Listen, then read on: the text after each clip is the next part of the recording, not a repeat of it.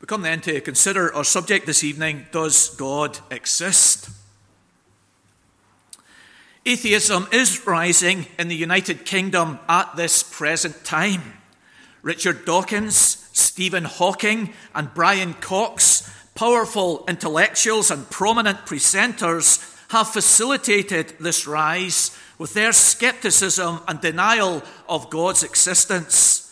They are dubbed the new atheists bringing new and popular reasons for atheism to the United Kingdom.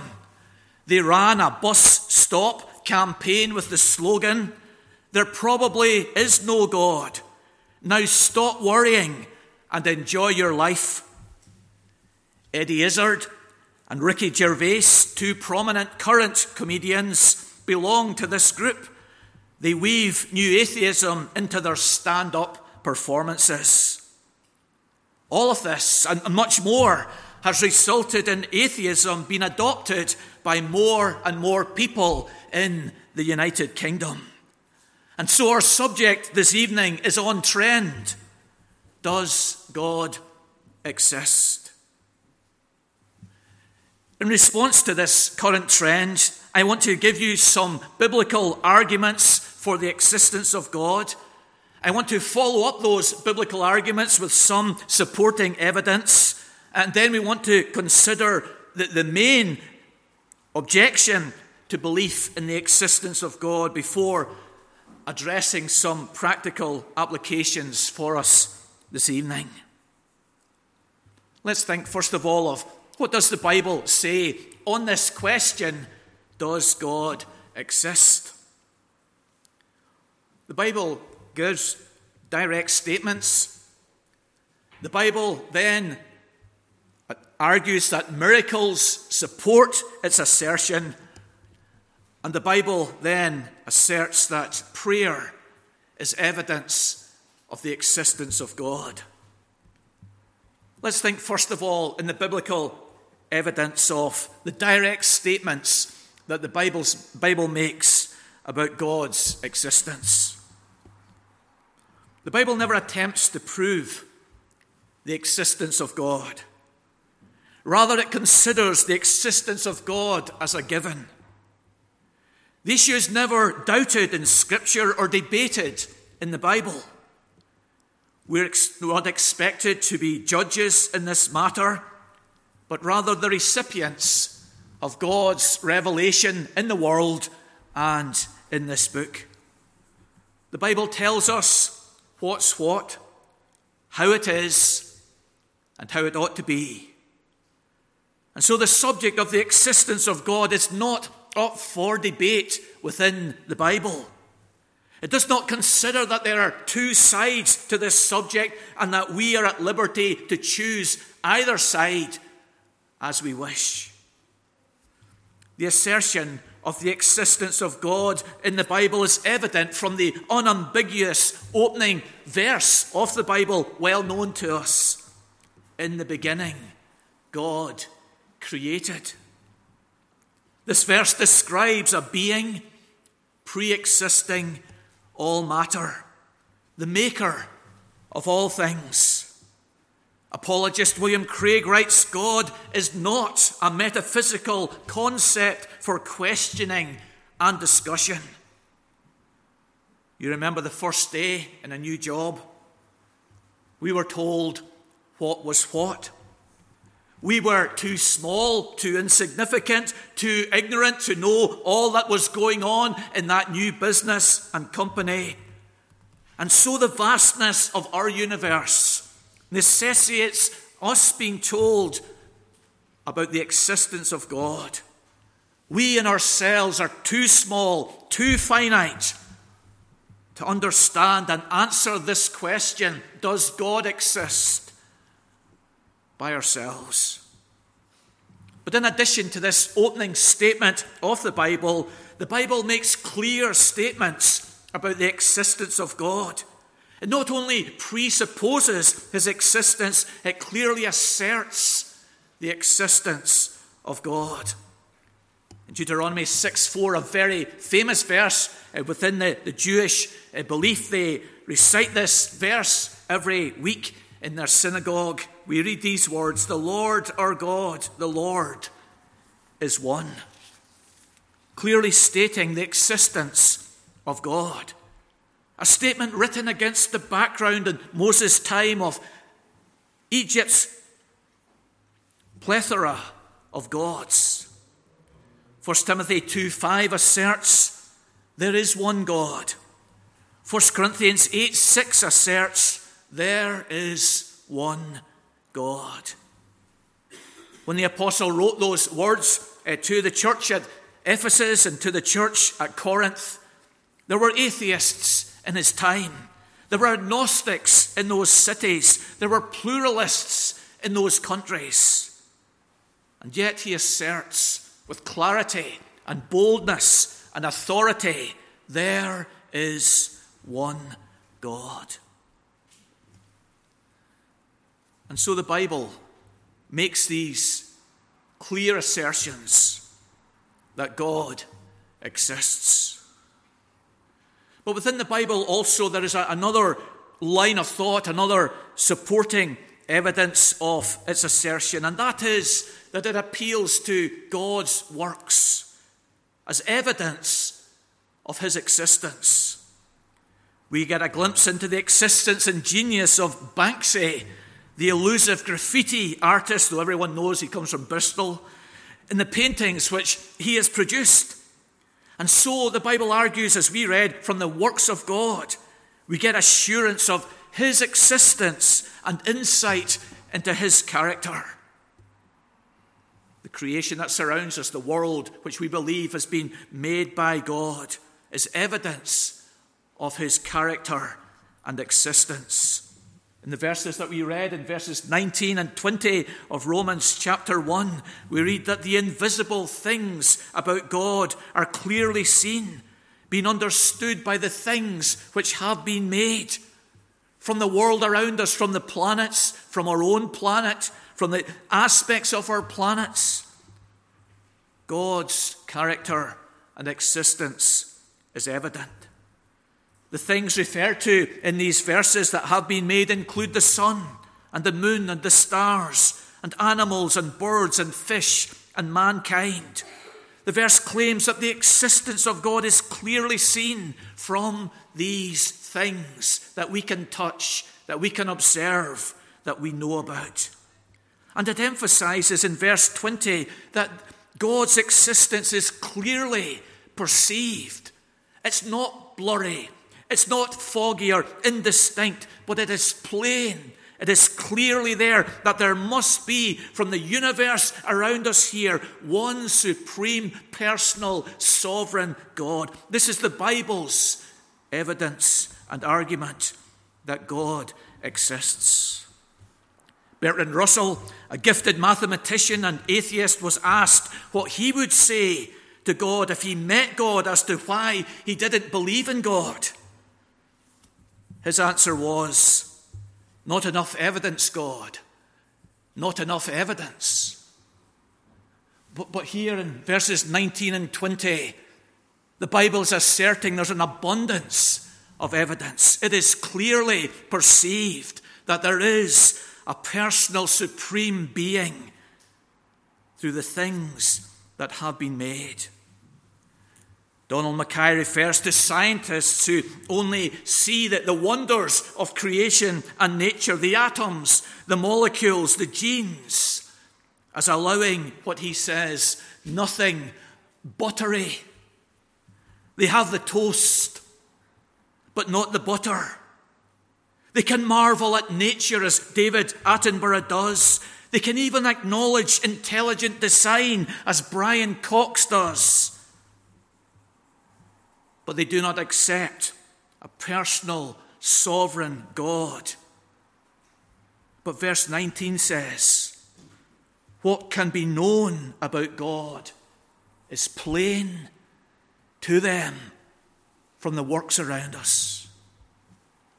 In the Old Testament, one of the songs that, that we sing is Psalm number 19, and it focuses on one aspect of the things that have been made, and that is the heavens. It envisages these heavens, these planets, the sun, the moon, the stars, speaking to all nations in all languages. And it's a, a tremendous take on, on these celestial bodies. The psalm asserts that the sun, the moon, the stars declare the glory of God. This is their message. This is the, the, the, the, word which they give to all nations that there is a supreme maker and controller of the sun, the moon, the stars. They declare, they proclaim the glory of God. Glory is an interesting word and, and sometimes hard to define. The best definition I've encountered is that it means excellence expressed. Take the 2012 London Olympics, the poster girl for the Games was Jessica Ennis-Hill. And the first race of the Olympic Games in 2012 in London it was the 100 metre heptathlon hurdles. There was a lot of hype around her and her ability and her potential. But then it came to the race, and, and you'll remember it. She, she won it wonderfully. That was her glory, that was her excellence on display. And that is what the psalmist says is happening in the planets around us, in our own planet, in the world, in the stars. The glory of God, the excellence of God, the virtues and attributes of God are being proclaimed and evidenced and displayed in the heavens around us. If the sun was 5% closer to planet Earth, we would burn up. If the sun was 5% more distant from planet Earth, we would freeze. It all indicates a sovereign, personal God who has placed everything in its proper position. The planet Jupiter is 300 times the mass of Earth, and I know kids love all this kind of stuff. It acts as a shield to protect Earth from comet impacts. Its gravitational pull sucks in comets. And all of this makes uh, the students of astronomy to speak of the strong anthropic principle that within our world and in the stars and the moon and the sun all around us, there is this incredible combination of factors to support human life on this earth. And so the psalm says, just look at the heavens. It's speaking to us. It's speaking to every nation, to those in Africa, to those in Ukraine, to those in China. The glory of a personal, sovereign, living, true God. Such is the finely balanced nature of the heavens that they reveal God. Evolutionists, by contrast, claim the moon was formed by a collision with Earth. A chunk of Earth broke off and has started fulfilling all of these incredible functions purely by chance. But not only as we think of the works of God do we think of the, the creation, we also think of his ordering of all things. And the Bible, as it looks at the seasons in particular, asserts that here is another evidence of a personal God. In Acts 14 17, we read, God has not left himself without a witness of his existence in this world. For he has done good, giving us rain and fruitful seasons. Every year there is a harvest because this verse asserts there is a personal, living God who is faithful and good to his creation. And you and I know that the harvest every year is more than sufficient to feed the whole world. The cause of poverty is not the abundance of crops that are grown and harvested, it's the waste that takes place, the poor distribution, the greed of governments. A third argument within the scriptures for the existence of God is the miracles which he has performed. The miracles of Jesus recorded in the Gospels are described as signs. They are pointing to someone. They are pointing to something. They are more than interesting stories and wonderful works. They have a message contained in them, and their message is here before you is the living and the true God. Another aspect of God's works is the conversion of people to Christianity. The Bible records numerous instances of people turning away from unbelief and darkness to serve the Lord and to follow Him. We have mentioned the Apostle Paul, and he was once a persecutor of the Church of Jesus Christ, but he was incredibly transformed into being a servant and proclaimer of Jesus. And the Bible understands this to be more than a, a psychological conviction, but to be a work of God from heaven. Galatians 1:24 we read the words that the churches whom he persecuted when they saw the change in the apostle Paul glorified God in him. God had evidenced his existence by changing this man into a Christian. Lee Strobel, whose writings I, I, really enjoy, has written a lot in defense of Christianity. He has written about the resurrection of Jesus. He has written about the, the case for Christ, the case for creation, the case for faith. But he has also written another volume just about this very subject of conversions being evidence of God's existence. And he's collated in that small volume a number of incredible conversions of people. And he says at the end, here is another evidence for the existence of God.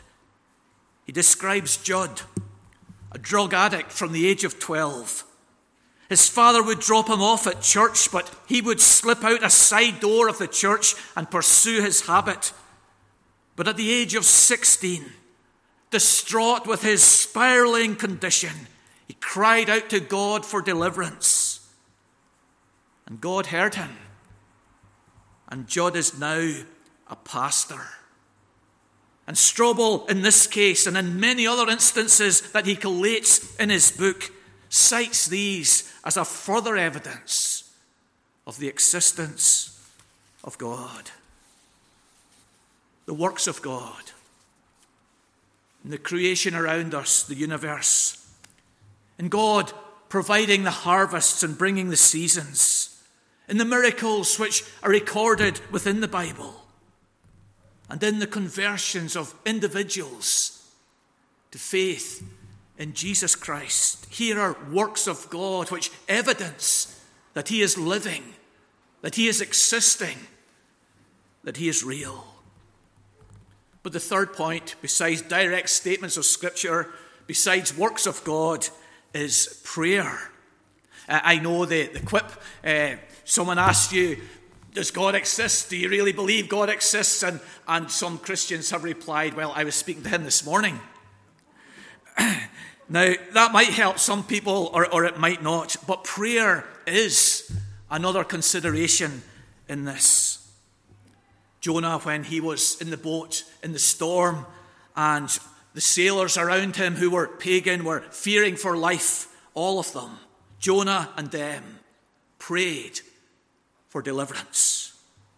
And this is an evidence, isn't it? And perhaps you have done this in a time of deep trouble you, you might have had no thought of God for most of your life, but in this time of deep trouble, you have prayed. Deep down within us, there is this innate conviction and consciousness that there is a God in heaven. And many people have prayed in trouble. One theologian, uh, Wayne Grudem, he, he uses this uh, in his arguments for the existence of God, and he gives an example from his own life.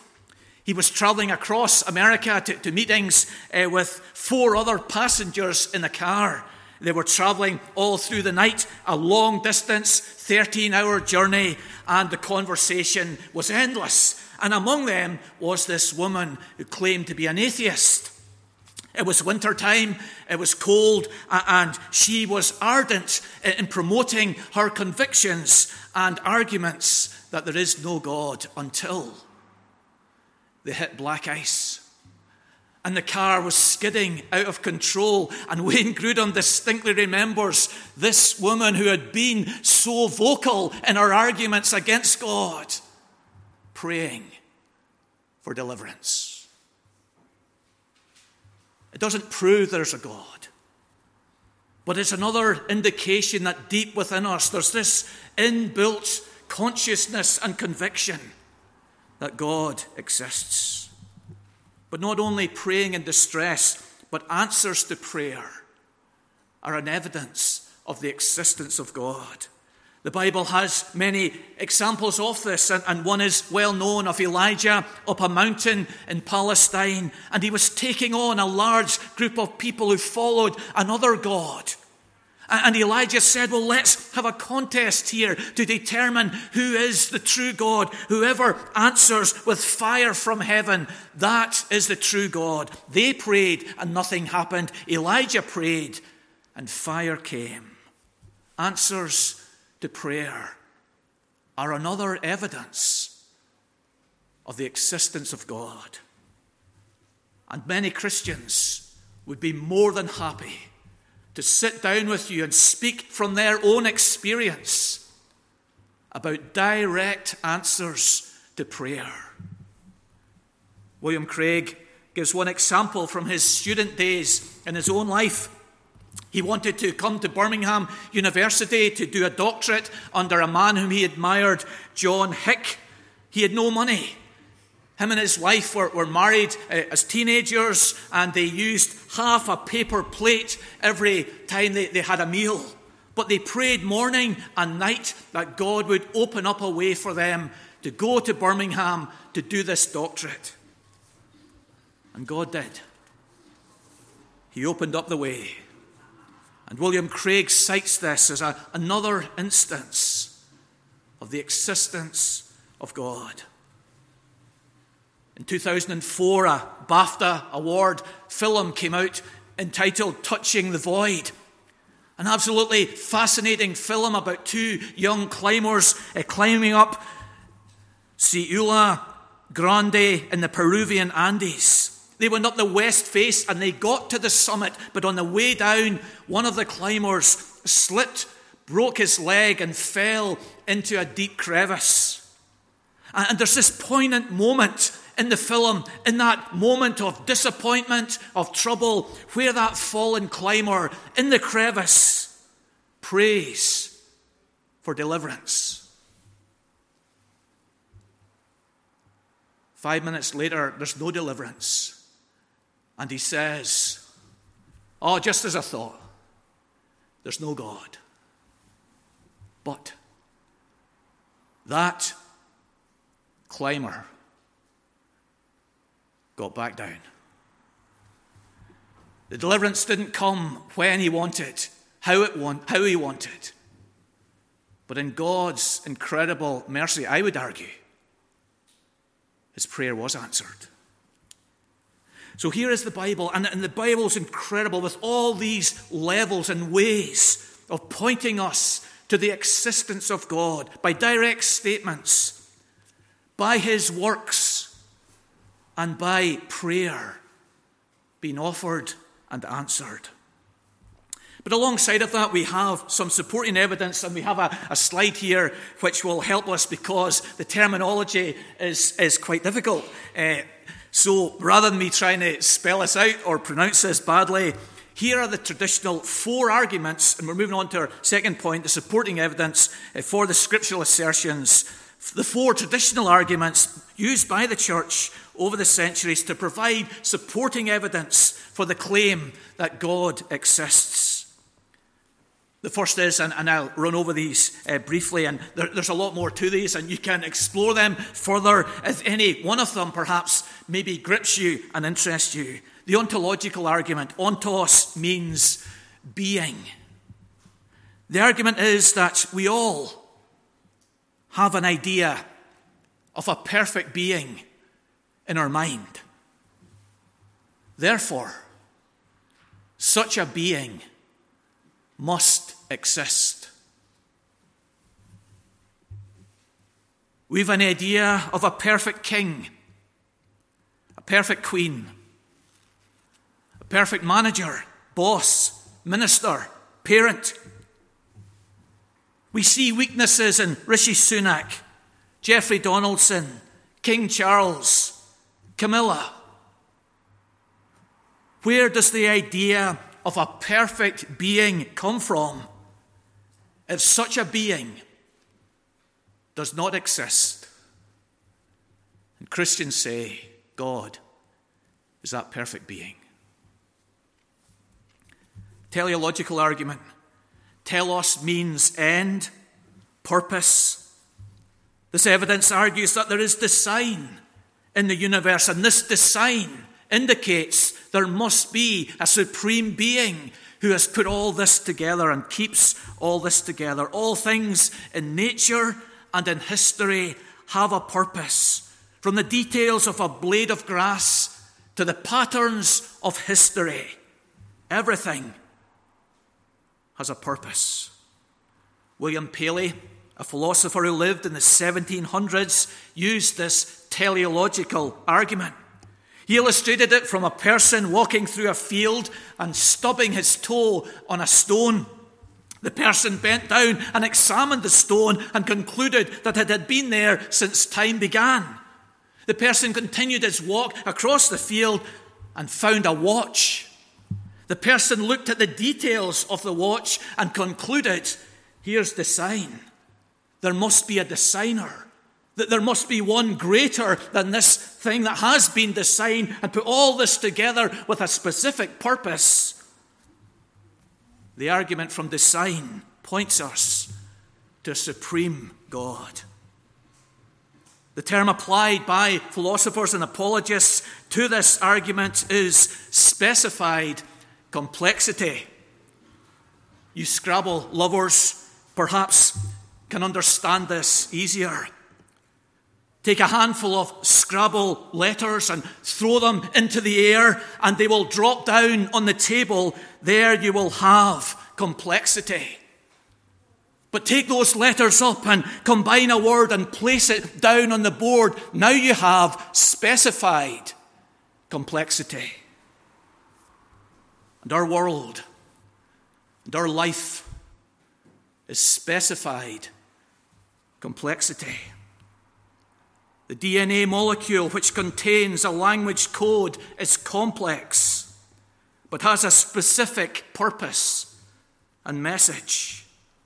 And such specificity indicates a designer, a creator, a sovereign. Astronomers are fascinated with the anthropic principle that the whole universe is geared to sustaining life on planet Earth there is meaning, there is purpose in every event, in every element of nature, in every creature living in this world. The cosmological argument, uh, thirdly, this evidence or argument argues that every effect has a cause. And the first cause, the Christian argues, is God.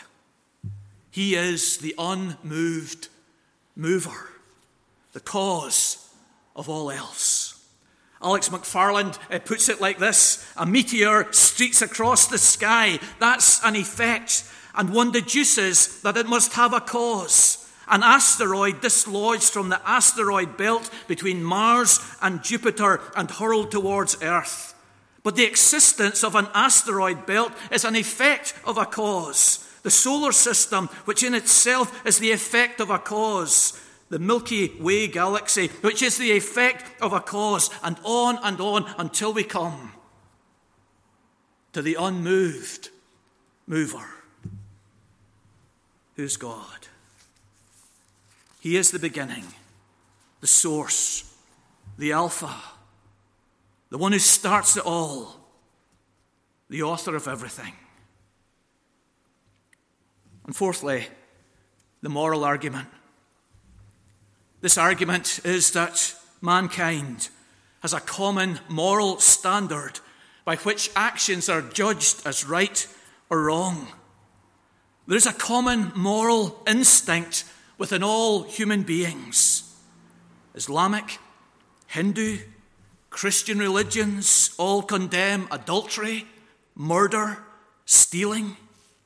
This was also true of the Babylonians, of the Greeks, of the Romans. And the argument is some third party, some party outside of humanity must have established such universal morality in humans. And Christianity claims God, the moral standard, has done this. Our moral sense points to a standard outside of ourselves. The moral sense in us is not and is how things are, but an ought, how things should be.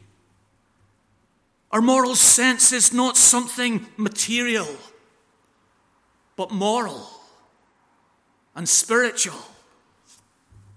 John is a man but John ought not to steal. That's the moral sense. Humans are more than material beings, robots. We have this sense of morality which points beyond ourselves to a God of morality who determines right and wrong.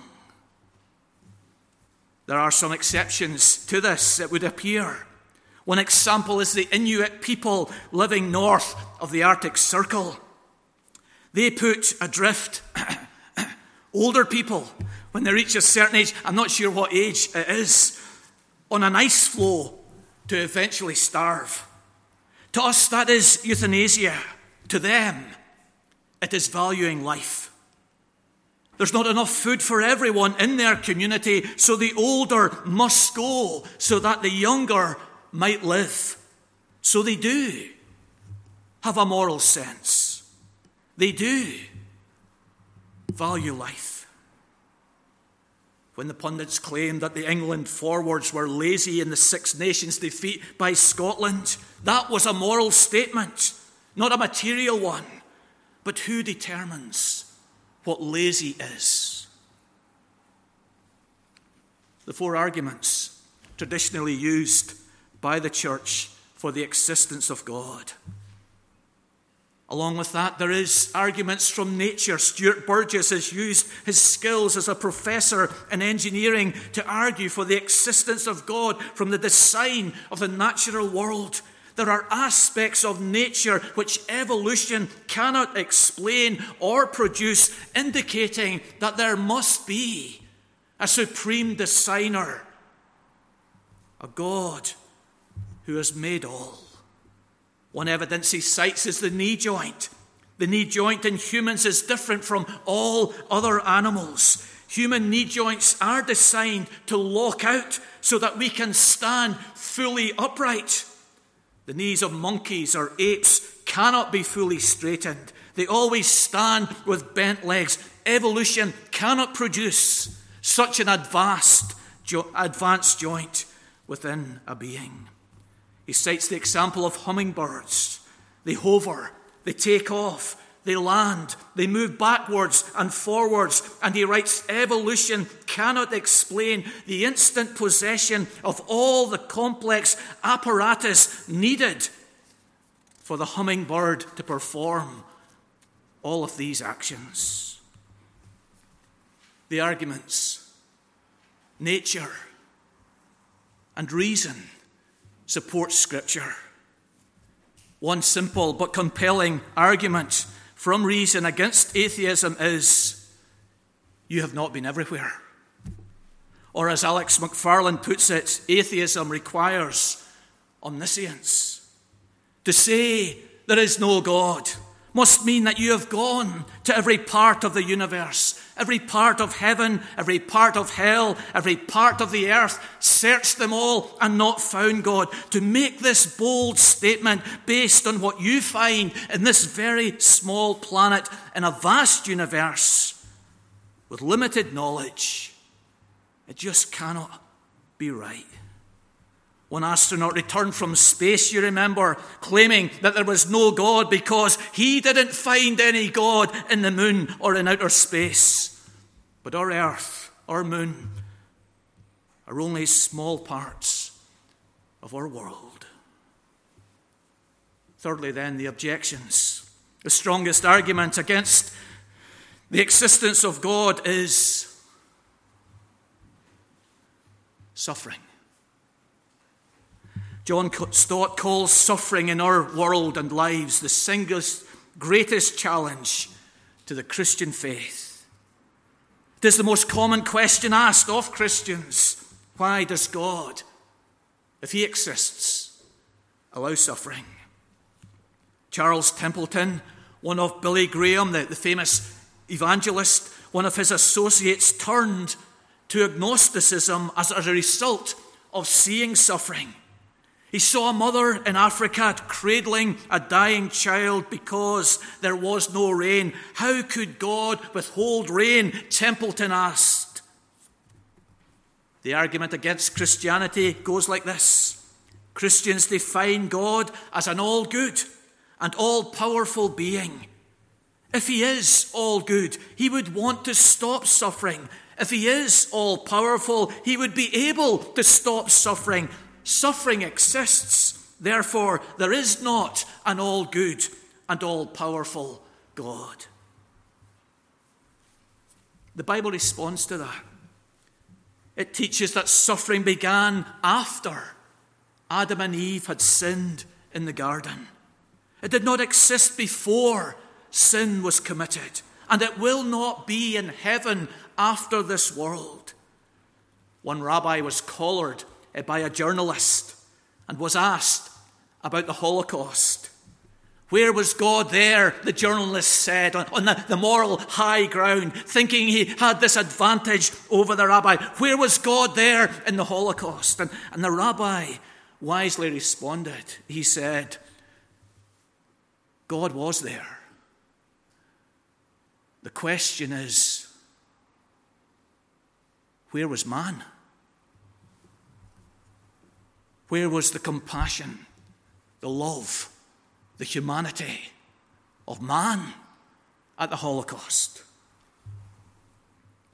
Besides, we know that all pain and suffering is not bad. Pain teaches us that something is wrong we get the toothache and we get this addressed before something much worse occurs. It is something that is useful in our lives and experience. The alternative to God, being in control of suffering, brings great despair.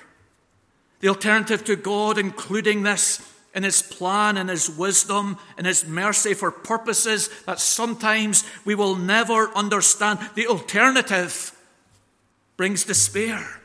To say that there is no reason for your human suffering or Ukraine's human suffering is much worse than believing that there is a wise, supreme being who has a plan. Try saying to the inhabitants of Turkey or Ukraine, that's just life. Chin up. Hard luck, friend. The Christian belief in a God over all things, including suffering, has great comfort, help, and assurance. Augustine, the fourth century theologian, he makes an interesting turn on this question. He said, the question can be asked differently. Not if God exists why so much bad in our lives? But if God exists, why so much good in our lives? Our health, our abilities, the beauty of a waterfall, the fragrance of a flower, the freshness of a forest, the colours of a sunset. None of us deserve any of those things. But the argument from suffering is unclear, isn't it? The argument is that there's too much suffering in our world for a God to exist. Case against the existence of God has been put in two words the Holocaust. But what if 600 Jews had died? Could we still believe in God then? Or what if 6,000 Jews had died? Could we still believe in God then? Or what if 60,000 Jews had died instead of 6 million Jews? Where is the line to be drawn between an acceptable and an unacceptable amount of suffering? How much is too much? Many here, perhaps you and others, have looked back at suffering and tragedy. And perhaps you have realized the benefit it has brought you, made you a better person. C.S. Lewis, in his, his book that I, I, I encourage you to read if you have an issue with this, The Problem of Pain, wrote God whispers to us in our pleasures, speaks in our conscience, but shouts to us in our pains. Mental strength, empathy, and sometimes faith has come from adversity. God is not uncaring about our suffering. He in love has sent his very own son. Imagine the heartbreak, imagine the emotion, imagine the trauma of sending his son into this world. He has sent his son.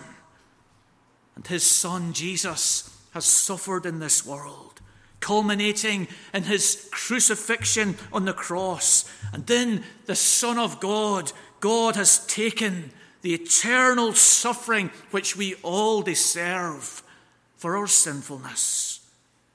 And when you and I, small, insignificant though we are, repent of our sins and believe in Jesus, the Son of God, we are forgiven all of our sins and will, after this life, enter heaven where there is no more suffering. Lastly, defend the existence of God. You'll have plenty of opportunities then to do this. This is the most commonly asked question about Christianity, and do it with courage. Because atheism is a bankrupt worldview. It leads to despair and suicidal tendencies. This subject is far more than winning an argument. This subject is about saving lives now and for eternity. Believe in God. Alongside of the evidence in the Bible and the evidence around us and the supporting arguments must be your own faith. Alister McGrath contrasts the faith he had as a child in Santa Claus and the tooth fairy with the faith he now has in God, because God, he argues, believes, does exist. The early church creed asserted, I believe in God the Father Almighty. No God.